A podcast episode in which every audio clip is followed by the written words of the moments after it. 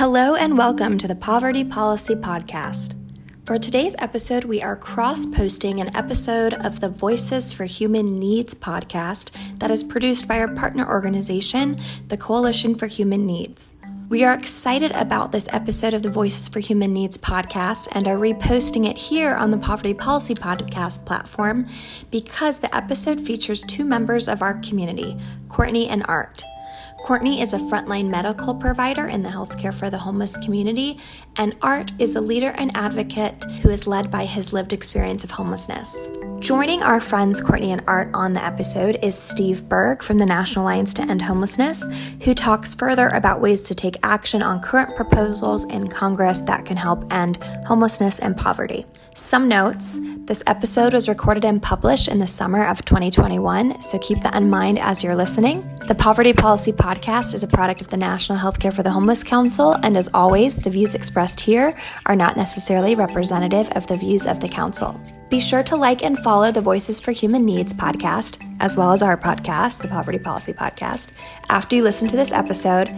And thanks again to our partners at the Coalition for Human Needs who decided to feature members of our community on their own podcast. I'll put all the information you need in the show notes. Let's get started. I want to end homelessness. We have enough resources in this country to end homelessness. That is possible. And part of what we saw in this pandemic is that when there is political will, we can house people.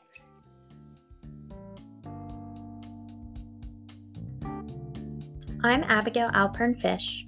And I'm Leo Wing. And we are your co hosts for the first season of Voices for Human Needs, a podcast from the Coalition on Human Needs that serves as a go to resource for both new and experienced activists working to reduce and end poverty in the United States. This season, we will talk about the most pressing anti poverty issues currently being debated in Washington, D.C. Today's episode focuses on health equity for those experiencing homelessness and what advocates can do to enhance the political will of elected officials to end homelessness in the United States.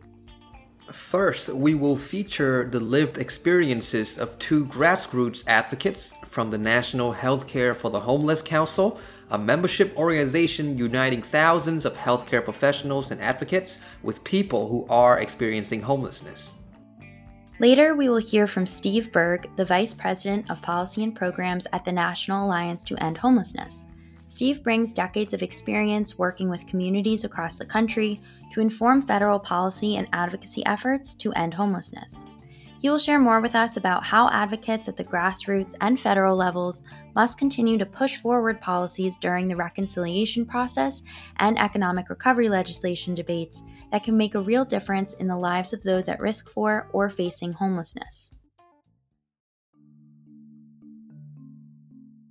Homelessness was already on the rise before the pandemic, with over half of a million people unhoused in the US as of January 2020, according to point in time counts by the Department of Housing and Urban Development, or HUD.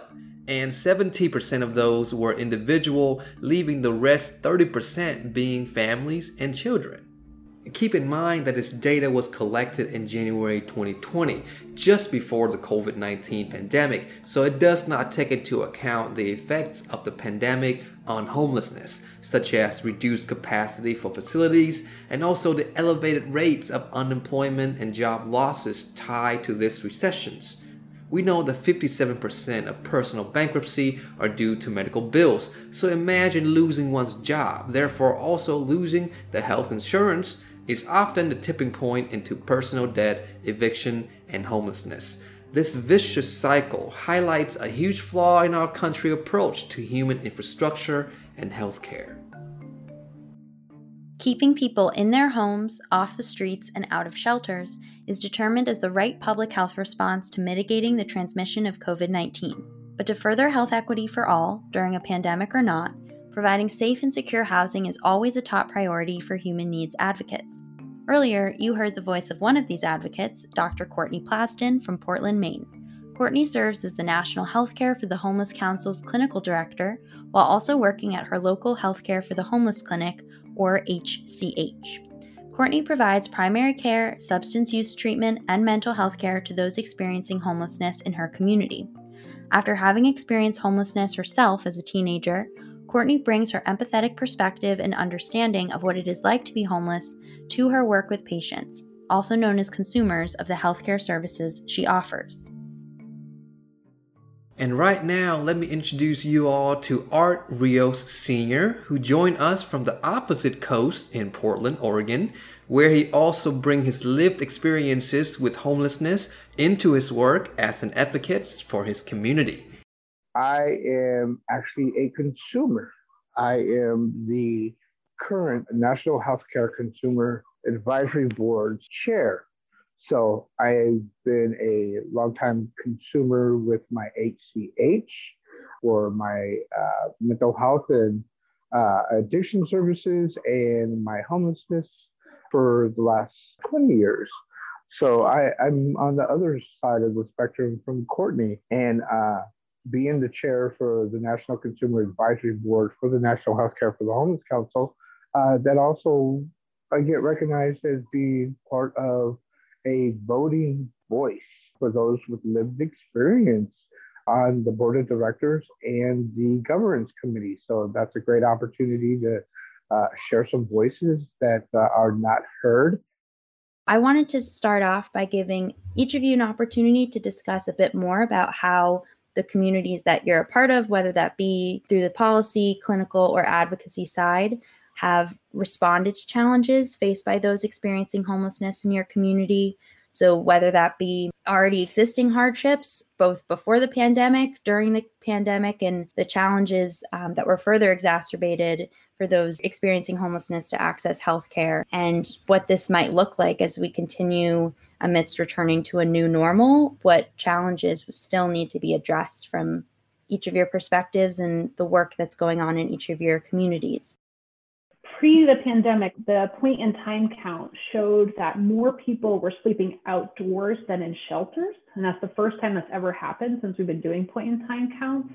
So, what that tells me is not only do we have a housing crisis, we have housing that's unaffordable, we also have a shelter crisis. People don't want to stay in shelters. That tells me that they're not as humane as they need to be, they're not meeting people's needs. I think one of the things that we saw a lot during the pandemic, and this is really basic, people had a hard time accessing bathrooms. People had a hard time accessing showers and laundry.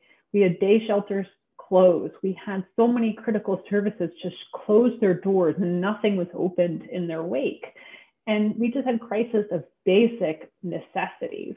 And that is unacceptable as a public health response during a pandemic. So we saw lots of failures of our public health systems in terms of meeting the needs of some of the most marginalized folks in our communities.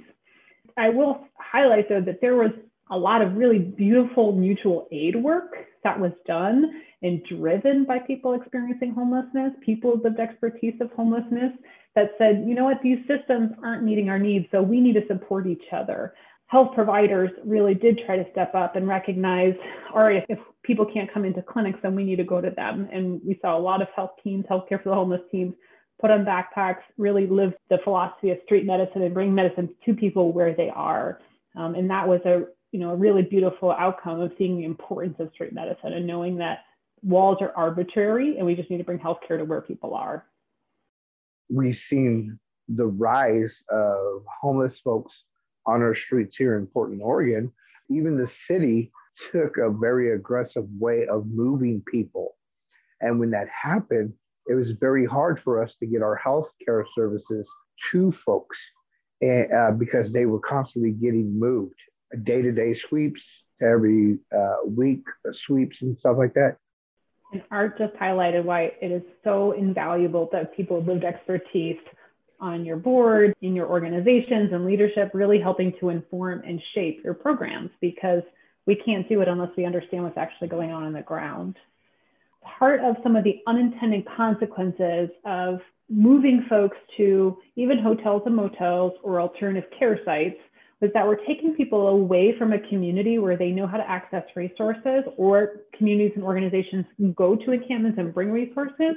We're taking the individual out of that situation and we're putting them in a, in a community that they don't know and away from providers and also highlighted the tech divide so many health systems move to virtual visits where a lot of folks don't have smartphones with cameras. And so a lot of people experiencing homelessness were relying on phone visits, which in a pinch is great to help get medication refills, get folks' needs met. But if you need to assess a wound, a phone visit is not sufficient. So you have to go where folks are. Virtual care offerings, telephone, and video visits are wonderful if you can access them. Um, so that, that becomes another just duality of those who have tech and have access in minutes and those who don't. And that is really, we can't continue to create systems that leave folks behind. Thank you both so much for your answer. Now, I want to give an opportunity for our listeners to hear about your story and why you choose to pursue the work that you do. First, let's hear from Art.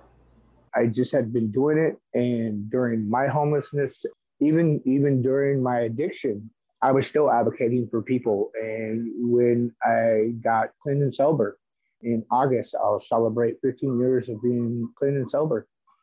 I still do, do this work. I've hit multiple times of compassion fatigue, just like any any other advocate would, or doctor, or psychiatrist, or even a student gets that compassion fatigue of something they're willing to do and wanting to do for someone else. So I've been I've been doing this work since I was seven, and I'm 51 years old now.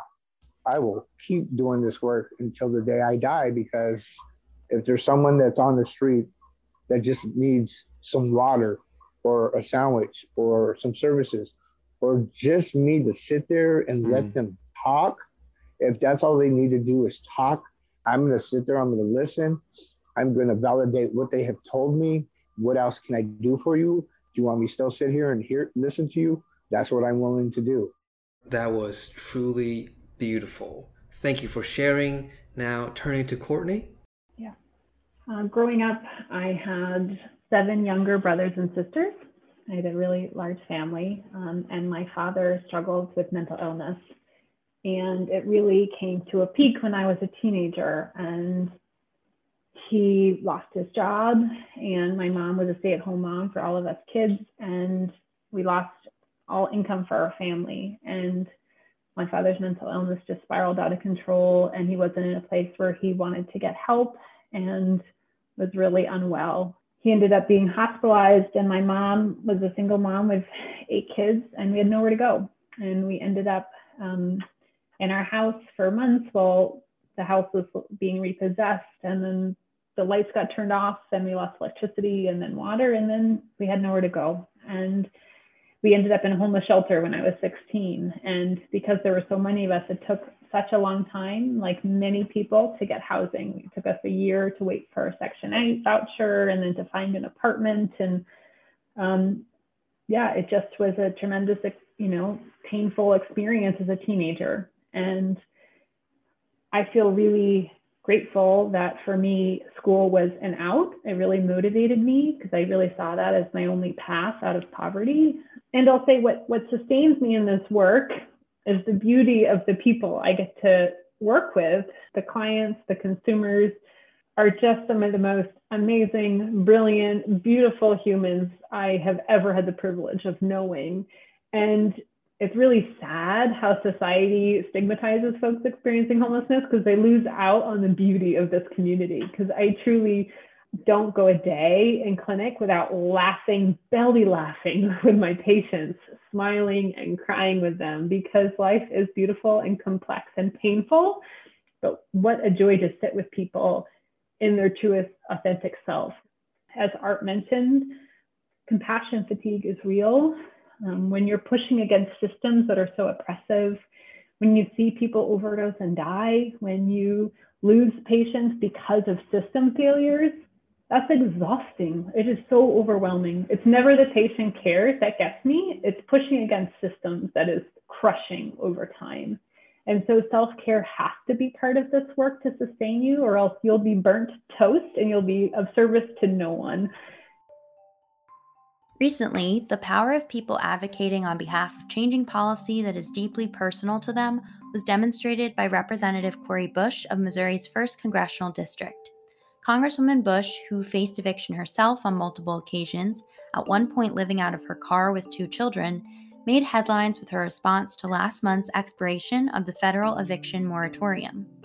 Alongside activists and policymakers alike, Congresswoman Bush slept on the steps of the U.S. Capitol and leveraged support through news outlets and across social media to build public pressure, calling upon Congress and the Biden administration to act and protect millions of renters across the country.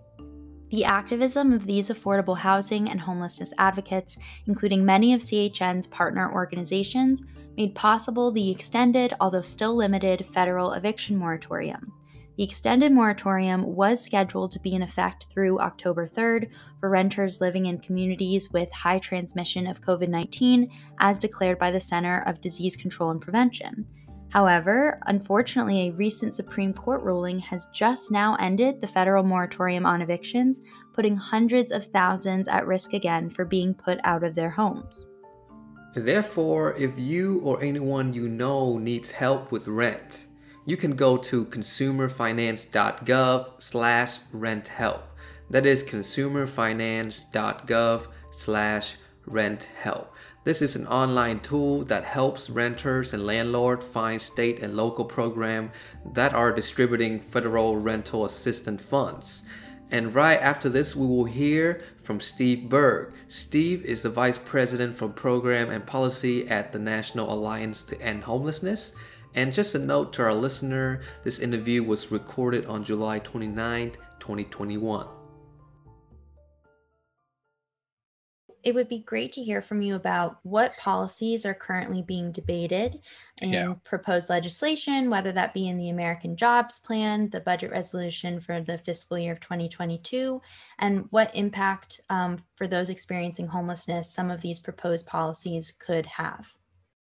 The thing that is most striking right now is that you have Joe Biden has been elected, and part of his campaign platform was to make the Section 8 housing choice voucher program a universal entitlement program that everyone who's eligible gets. It's hard for me to express just how huge a difference this would make in the lives of low income people in the United States of America. You know, I, I first learned about these programs when I was in law school, like the Section 8 voucher program. That was funded so that only about one quarter of the eligible people would actually get help from the program.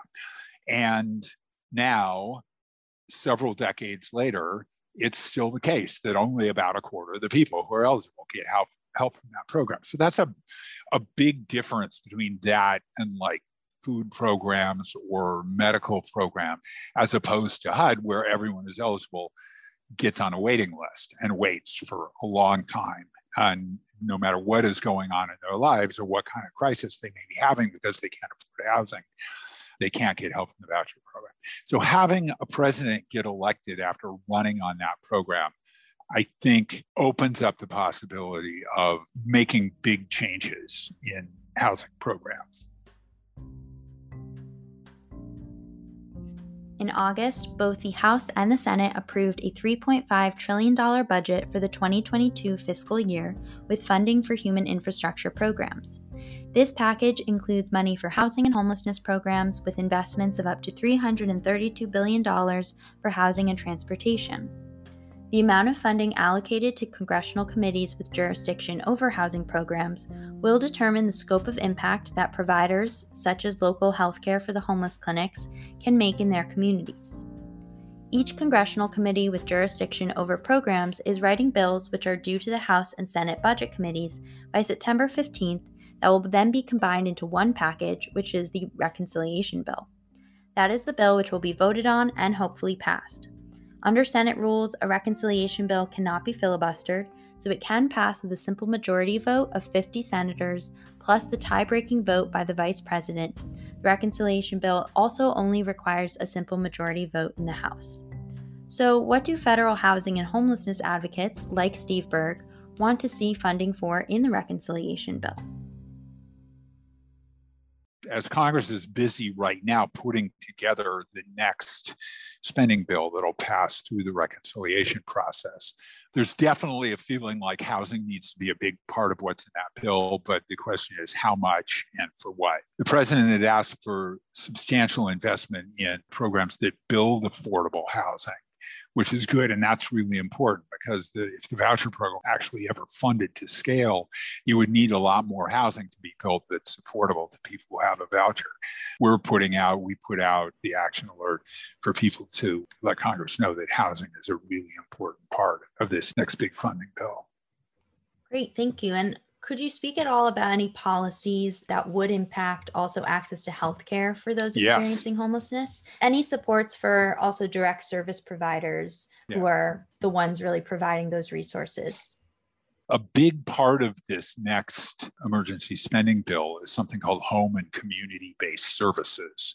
It's basically using the Medicaid program to provide services to people so they can stay in their homes you know, most people didn't really think about homelessness when they thought about home and community-based services. They talked about older people who were aging in place and wanting to stay in their home. And, and that's certainly a big part of it. But it's also very much the case that the, that portion of the homeless population that's dealing with very severe disabilities and needs various kinds of help, even if they get housing, to make sure that they're sticking on whatever treatment regimens they have, they're getting hooked up with the medical services they have. I, I mean, the people in the medical world say housing is healthcare, and it really is true that people with stable housing tend to have a lot better health. But the other piece of that is that we need more healthcare of the specific kind that will help people who are moving from homelessness into housing. Well, one of the things we do is we try to work with communities on what they're doing about homelessness. I mean, we do a, lot of work on research and understanding what the research shows about homelessness, but mostly where we get ideas and we get an understanding of what needs to be done and what Washington needs to do is from talking to people in the field, to people who are homeless or have been homeless, for people working in homelessness programs about what's working in their community, what's not working in their community. And now we will do just that learning from people with lived experiences and turning to our advocates on the ground, Courtney and Art we ask each of them what federal housing or health policy would they like to see expanded or improve upon to make a real difference in their work, in their communities, and in the lives of those experiencing homelessness. I'm going to dream big, okay? Because this, these are the moments that we need structural change. We, we saw inequities in our health systems, but we also saw racial reckoning, and we hopefully people have learned in the last year that we can't create new systems unless we're also thinking of creating equitable systems and really understanding who is benefiting from the systems and who are being left out. I want to end homelessness. We have enough resources in this country to end homelessness. That is possible. And part of what we saw in this pandemic is that when there is political will, we can house people.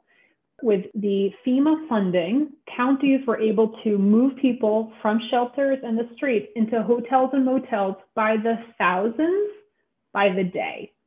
That tells me we have the resources to do so, we just don't have the political will. In the meantime, though, we need to create continuums of healthcare. We say housing is healthcare. That is our motto at the National Healthcare for the Homeless Council. That has been our drumbeat for 30 years. But we can't wait for healthcare until someone is housed, right? We need to make sure that we have healthcare, whether that's on the street, whether that's in a health center, whether that's in a mobile unit, whether that's virtual care, whether that's medical respite. My vision as the clinical director is that no matter where someone is in their life, I want them to have access to high quality health care that is trauma informed, it's going to be directed and driven by the patient, but we are there as medical providers to support clients and to, to be their healthiest self. I'll stop there. I could go on and on about this, but there's lots of policy solutions. I think the other thing is we have to also, I lied, I'm not going to stop there. The other thing is we actually have to pay people a livable wage. There's not a single state that you can work, make minimum wage, and afford an average apartment. There is dignity in all work, and we have to pay dignified wages for all work. And that will be a huge way that we can lift many boats and folks out of poverty. But many, many people experiencing homelessness are working and cannot afford housing. Since we're talking about raising the federal minimum wage, this is a very honest plug to listen to the first episode of our podcast all about the Fight for 15. Go to our homepage, that's the first episode. And yes, Courtney, you you are correct. A livable wage here in Portland, Oregon is $24.19. And that's for a two bedroom apartment. Our units have skyrocketed like no tomorrow since this pandemic. I see a new surge of homeless folks that have never been homeless. Once these evictions start going through, we're going to have new folks that have never ever dealt with any homeless services by February of next year. And to me, it's scary because that's half my complex that I live with, you know, that are going to see this. And if they're not making that 24 19 an hour to stay in their apartment, like what's going to happen, you know, to those folks? I can send them off to these different services, but those services are working already with so many other people. I mean, I'm like Courtney. I I could go on about this for a very long time because uh, I'm very passionate about the work that I do and the people that I meet because I I look at them as not like male, female, black, white, LGBTQ. I look at them as another human being that has had some hardship, and I can care less what the hardship is if they have a question and asking me for something, I want to make sure that I give them a nice, soft handoff to the next person. And hopefully that person treats them as respect as a human being, you know.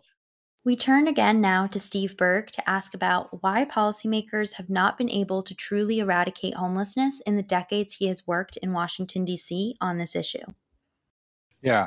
So the coronavirus pandemic has made me more upbeat about what we can do about homelessness because I I just see in community after community just the idea that the way to be safe from COVID was to stay home and be in your home. And then people realizing, oh, wait, there's a whole bunch of people who don't have homes to go to. And I think it's just raised the awareness. I mean, we've always known homelessness is bad for the people experiencing it. It's bad for health. It has all kinds of negative health effects being homeless. And I think the awareness that it's basically a housing problem rather than a problem of individual issues which makes it ultimately a solvable problem. It's just you know it's largely a matter of money and it's not as much money as maybe some people would think. And I think the the idea that we've got these emergency spending bills, spending billions and billions of dollars, makes it apparent that you know the kind of money it would take to get homeless people off the street and into housing is not really that much, and it would have all these benefits. And and that's the other thing I was talking before. There's more awareness how homelessness is causing a lot of other issues to be harder to solve, like the healthcare issue, the whole issue about policing and, and too many people being in jail and how many people go from homelessness to jail sort of back and forth on a regular basis. People who have mental illness who have been stuck in institutions are rotating between mental institutions and homelessness and jail and can't get out of that, it, it's suddenly if well, if the issue is just if they need a stable place to live, why can't we just do that? We're seeing more leadership from the federal level, but the mechanics of solving the homelessness problem really lies at the local level. It lies with mayors. Sometimes the mayors react in the wrong way by, you know, thinking, oh, if they just arrest all the homeless people or bring garbage trucks and get rid of all the tents, then everybody will be happy. And that never worked. It's just wrong. That's what places have been doing for decades, and it never works. The, the homeless people are always still there. Homelessness is always there. It doesn't solve the problem. What does solve the problem is having housing for people who need it and having the kinds of services and healthcare that uh, people need in order to keep their housing stable. And I think people in local communities who are concerned about this, I think it's just very important to keep that message going out as part of the local political debates that it's a solvable problem and there's money there and we just need the leadership to make it happen. Those that are closest to the problems are closest to the solutions. This is once again Dr. Courtney Pladsen. We don't need to empower because that inherently says that an external factor has power. The community has the power. People experiencing homelessness know what they need, and we need to value their voices and value those with lived expertise. For me, drives the point that we should be hiring people in all sectors with lived experience. A degree is valuable and beautiful, but it doesn't replace lived expertise. And so we also really need to be evaluating pipelines for positions. When we value those with lived experience, they're going to directly benefit their communities. And that's going to help build trust in your organization. That will help you be more impactful in your work. Me and Courtney, we have one thing in common. We have experienced some homelessness in some different ways uh, with a lot of challenges. But look at us now. Like we're sort of kind of at the top of our game in our own right perspective, but also at the same time, we're still human beings and we have feelings for other human beings when they don't have something. So, what can listeners like you do to join in the fight to promote greater health equity for those at risk of housing insecurity or homelessness? We'll hear first from Steve get involved with people locally. I mean, every every locality in the country pretty much has some sort of local advocacy going on on homelessness. If people want to get involved and can't track down who's already working on the issue, you know, be in touch with us because we can help and get involved, find out what the plans are, where local advocates need help. And then I think the real thing is to get the elected officials involved, set up times when they can come and visit homelessness programs, and then really make sure those elected officials, whether it's the members of Congress who are making the decisions about how much money to spend, or the local mayor making decisions about how much time and energy to put into resolving homelessness, that, to make sure they know that there are people who are watching them and who want them to do that and who are going to demand that they do it. I think that's the key. Next, let's hear Courtney and Art's suggestions for those interested in joining advocates who work to promote greater health equity and combat homelessness in their communities. Every single person has talents and gifts that they can share. Part of it is leveraging whatever that is, whether that's time, whether that's money, whether that's art, whether that's a listening ear, whether you're a CEO of a Fortune 500 company or you're a first generation college student taking loans and paying your way, we can all help and we need everyone's help. So, part of that system change, we have immediate needs. People are hungry, people need clothes, they need shelter. There's immediate needs, but then there's long term. And so, students, raise your awareness. Focus your next paper on homelessness and understanding what's happening in your community. Understand policy on the city level, on the state level, on the federal level. Vote. Who we put into office matters, matters locally and in the presidency. Everyone, top to bottom. As Art mentioned, the policies come down to local decisions too. So your vote matters. If you like to write, write letters to the editor, highlight challenges that you're seeing, use your voice and your privilege to highlight these issues that people just overlook all the time. If you are someone that has wealth, leverage your dollars, donate to organizations doing the work, invest in this work, invest in your local shelters, nonprofit organizations, advocate for livable wages, pay your staff livable wages. I mean, the options are endless, but we all can bring something, whether we're teachers, students, business folks, writers, artists. We need art. We need beauty. Art brings people together. Um, this work isn't only about pain and suffering, it's about beauty too. So everyone has something to contribute. And it's about what, using whatever gifts and talents and abilities you have to this movement to end homelessness. So there's immediate needs and long-term needs. So figure out where you fit in this movement. But but we need you. We need your talent like Courtney said, if you got a dollar, if you got $2, give it to an organization that is out there helping folks with their health care because all those other things happen for somebody. But if that person is willing to walk through those doors to take care of their health, if it's mental health and addiction, okay, put it into those and, and see the programs change, see services change for folks. It, it does work. Thank you so much for those additional comments, all of that you've provided. I'm writing Leo in the chat. I wish we could talk to you guys forever. I really appreciated what you said, Courtney, about if you're a student, concentrate your research or writing on policy to combat homelessness, because I personally, that's a lot of what I was doing in school. And so I really appreciate what you're saying that anyone just taking steps to inform themselves and educate about what's going on in their community what are people, their neighbors experiencing? And is there anything they can do, whether that be through financial support, a smile, just offering compassion to those that they're passing by? And so, thank you both for what you've shared with us today and shared with listeners. Well, thank you for the conversation and elevating and putting light on this topic. You know, I know people talk about homelessness in really small ways, but I appreciate the expansiveness that um, and the thoughtfulness in which you approach this topic. So thank you both so much. Really appreciate it. And Art, it's always a pleasure to share space with you. Good to talk with you.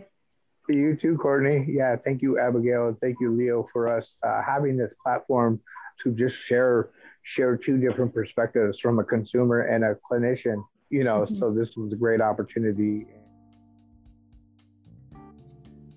We hope you enjoyed this episode of the Voices for Human Needs podcast.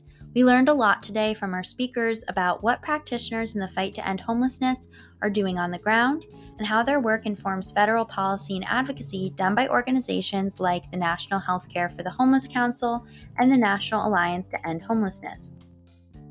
After hearing from our advocates and experts, I hope you are all fired up because now is the time for all of us to urge our representatives in Congress to vote for the Build Back Better agenda and invest in housing programs such as affordable housing, expansion of housing vouchers, home and community based care, and so many more critical services that Congress will work out the budget details over the next few weeks.